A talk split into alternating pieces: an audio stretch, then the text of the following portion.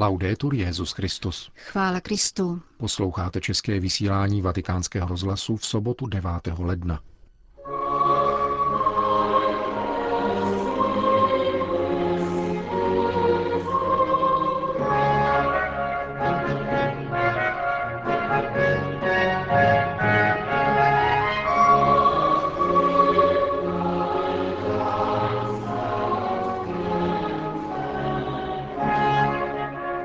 Od začátku svatého roku připutoval do Říma jeden milion věřících, říká šéf organizačního výboru arcibiskup Rino Fisichella. Během nacistické okupace nalezla za pontifikátu Pia XII. v církevních institucích úkryt více než polovina římské židovské obce. O nových perspektivách Evangelia v Číně uslyšíte v rozhovoru s čínským katolickým teologem na závěr našeho pořadu, kterým provázejí Jana Gruberová a Milan Glázer.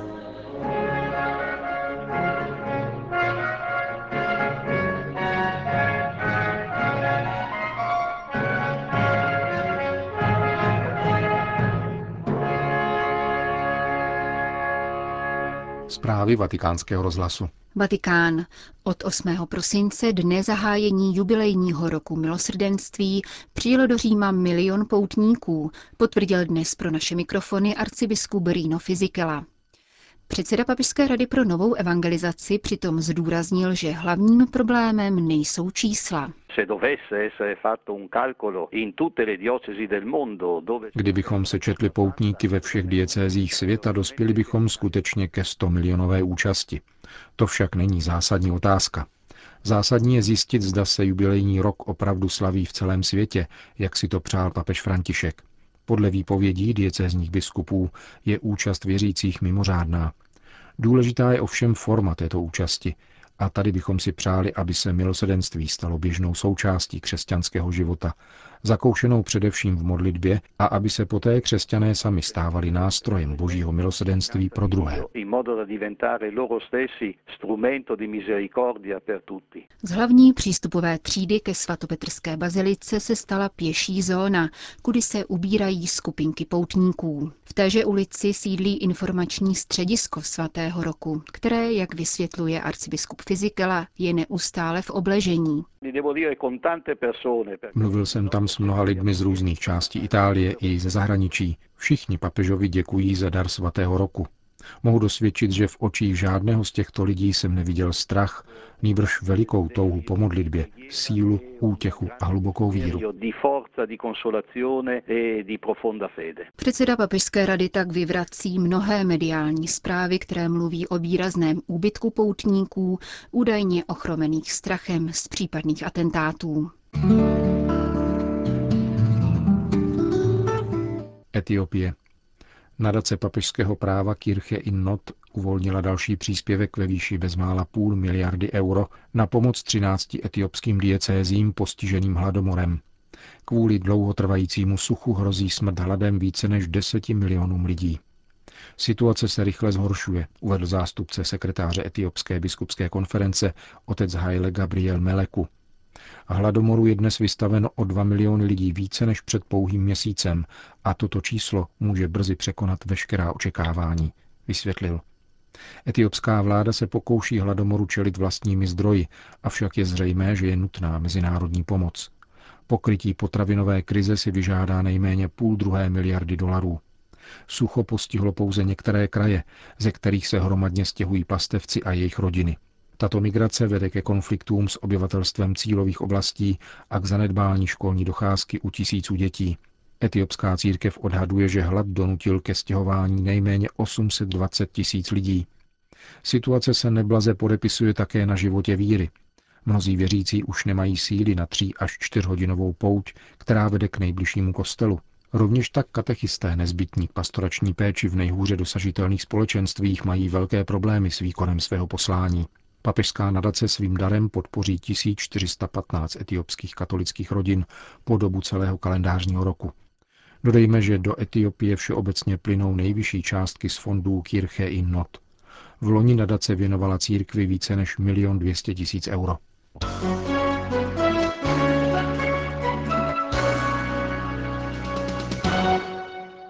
Itálie. Méně známé aspekty pontifikátu Pia XII. představí veřejnosti dokumentární film italské televize nazvaný Pius XII. muž míru a papež války.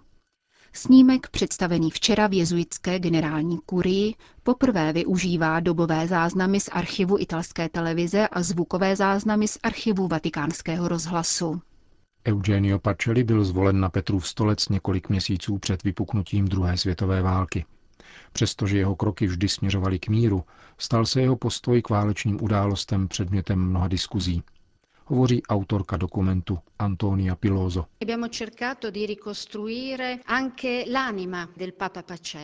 Snažili jsme se rekonstruovat také ducha papeže Pacelliho, hledat, co se skrývá za kodifikovaným obrazem chladného, odtažitého papeže.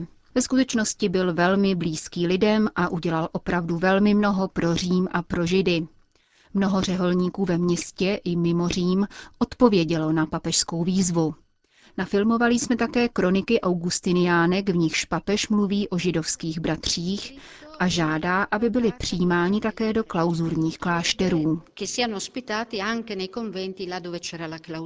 Odhaduje se, že během nacistické okupace v klášterech našlo útočiště více než 4 tisíce židů, to znamená více než polovina římské židovské obce. Šlo tedy o velice širokou akci, která by nebyla myslitelná bez papežského zásahu. Pius XII., poslední římský papež, byl velmi srostlý se svým městem. Svatý stolec například dával tuny jídla pro jeho obyvatele strádající ve válečných letech. Hovoří historik otec Peter Gumpel.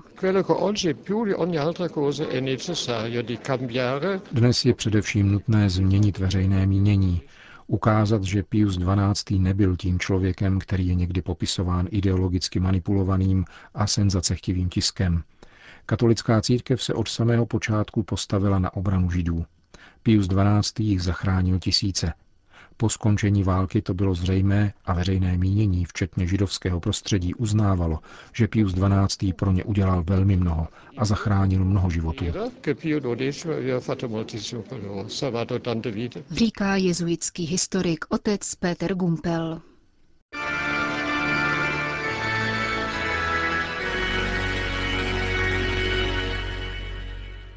Vatikán, Londýn. Anglikáni sahají ke kořenům křesťanství v Anglii, aby zachránili jednotu své církve. Příští týden jsou do Canterbury svoláni představitelé všech anglikánských komunit z celého světa. Budou debatovat o své budoucnosti v situaci nejistoty způsobené kontroverzními kroky některých komunit v západním světě. Jde především o biskupská svěcení žen a homosexuálů či o žehnání homosexuálních svazků. Nejvyšší představitel anglikánské komunity nadále věří v zachování jednoty, navzdory vážným rozkolům v doktrinálních otázkách. Právě na jeho přání bude zasedání probíhat za přítomnosti dvou významných relikví, které připomínají počátky evangelizace Anglie. Jde o pastorál papeže Řehoře Velikého a evangeliář, který týž papež věnoval svatému Augustinovi, když jej vysílal na misie do Anglie. Zatímco evangeliář svatého Augustína je uložen na ostrovech, konkrétně v Cambridge, pastorál svatého Řehoře je uchováván v římském kláštere svatého Řehoře na Céliu. K zápůjčce této cené relikvie z 6. století musel proto vydat souhlas svatý stolec. Učinili jsme tak rádi na znamení duchovních vazeb, jaké pojí obě církve, napsal kardinál Gianfranco Ravázi, který jménem Vatikánu zápůjčku schvaloval. Pastorál byl přepraven do Canterbury ve čtvrtek 7. ledna a do Říma se vrátí 18. ledna na zahájení týdne modliteb za jednotu křesťanů. Jak řekl vatikánskému rozhlasu otec Robert McCoolioch, který za vatikánskou stranu doprovází relikvie, jejich přítomnost v Canterbury má charakter skutečné pouti. V sobotu a v neděli budou vystaveny na veřejnosti v katedrále, stejně tomu bude i následující víkend. Během týdne budou doprovázet zasedání představitelů anglikánského společenství. Přechovávané budou v kryptě Canterberské katedrály, která bude vyhrazena výlučně pro arcibiskupy, kteří se účastní setkání.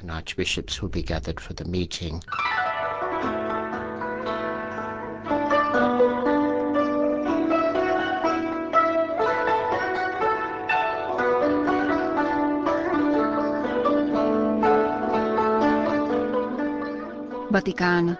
Evangelium za velkou zdí. Úkoly a perspektivy křesťanství v Číně.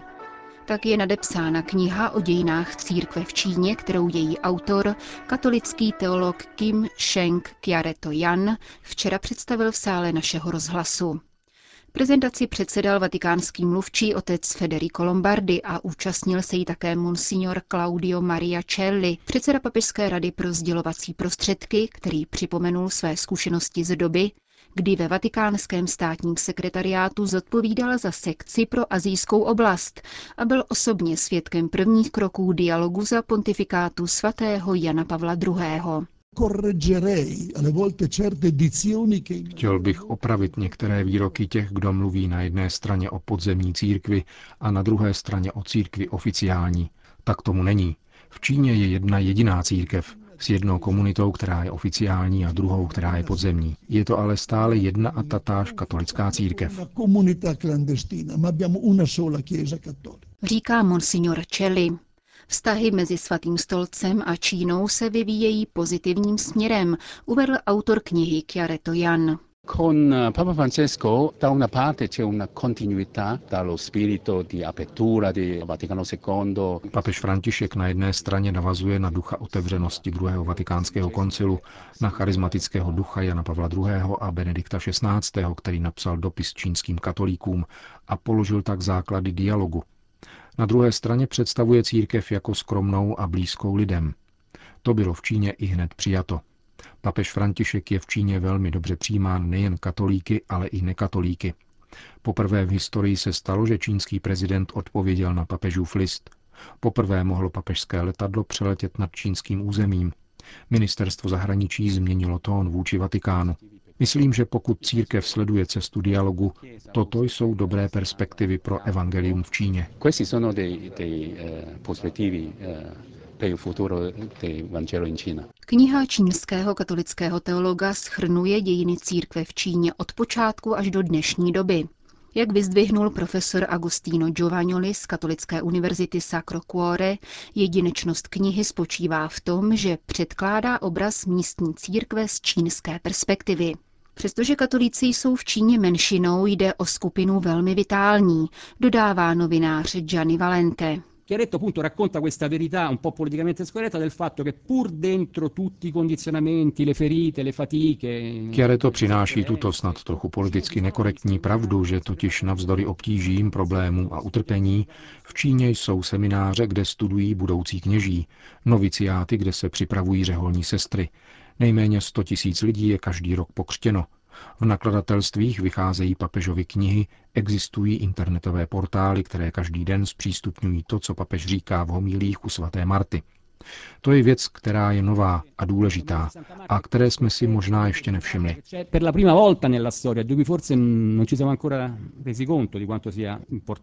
Právě překlad kázání papeže Františka z kaple domu svaté Marty, připomněl otec Federico Lombardi, je předmětem každodenní práce čínské sekce vatikánského rozhlasu.